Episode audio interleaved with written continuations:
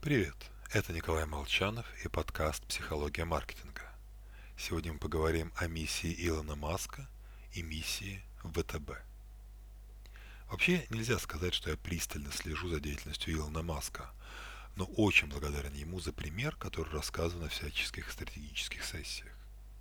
Миссия его SpaceX – проложить дорогу к колонизации Марса. Все. Лично мне и многим людям этого достаточно.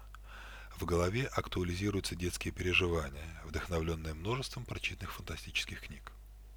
Межпланетное путешествие тоже моя детская мечта. Ее исполняет Илон Маск. Все, я готов его поддерживать. Купил бы его огнемет, если бы это было возможно в РФ. И так как космические полеты мечта многих, они также поддерживают Маска. Особо не вникая, что именно и как он делает. Потому что людям важно – по выражению Саймона Синека, зачем вы это делаете? Если ответ на этот вопрос совпадает с их личными потребностями и ценностями, они приобретут продукт. Клиенты покупают у компаний, которые верят в то же, что и они сами. И, кстати, Илон Маск основал SpaceX на деньги, основанные за продажу своей доли в PayPal. Вложил 100 миллионов долларов. Потешная сумма для русского списка Forbes. Только Маск смог сформулировать причину, по которой создал компанию. Зачем вообще меняться и развиваться космической отрасли?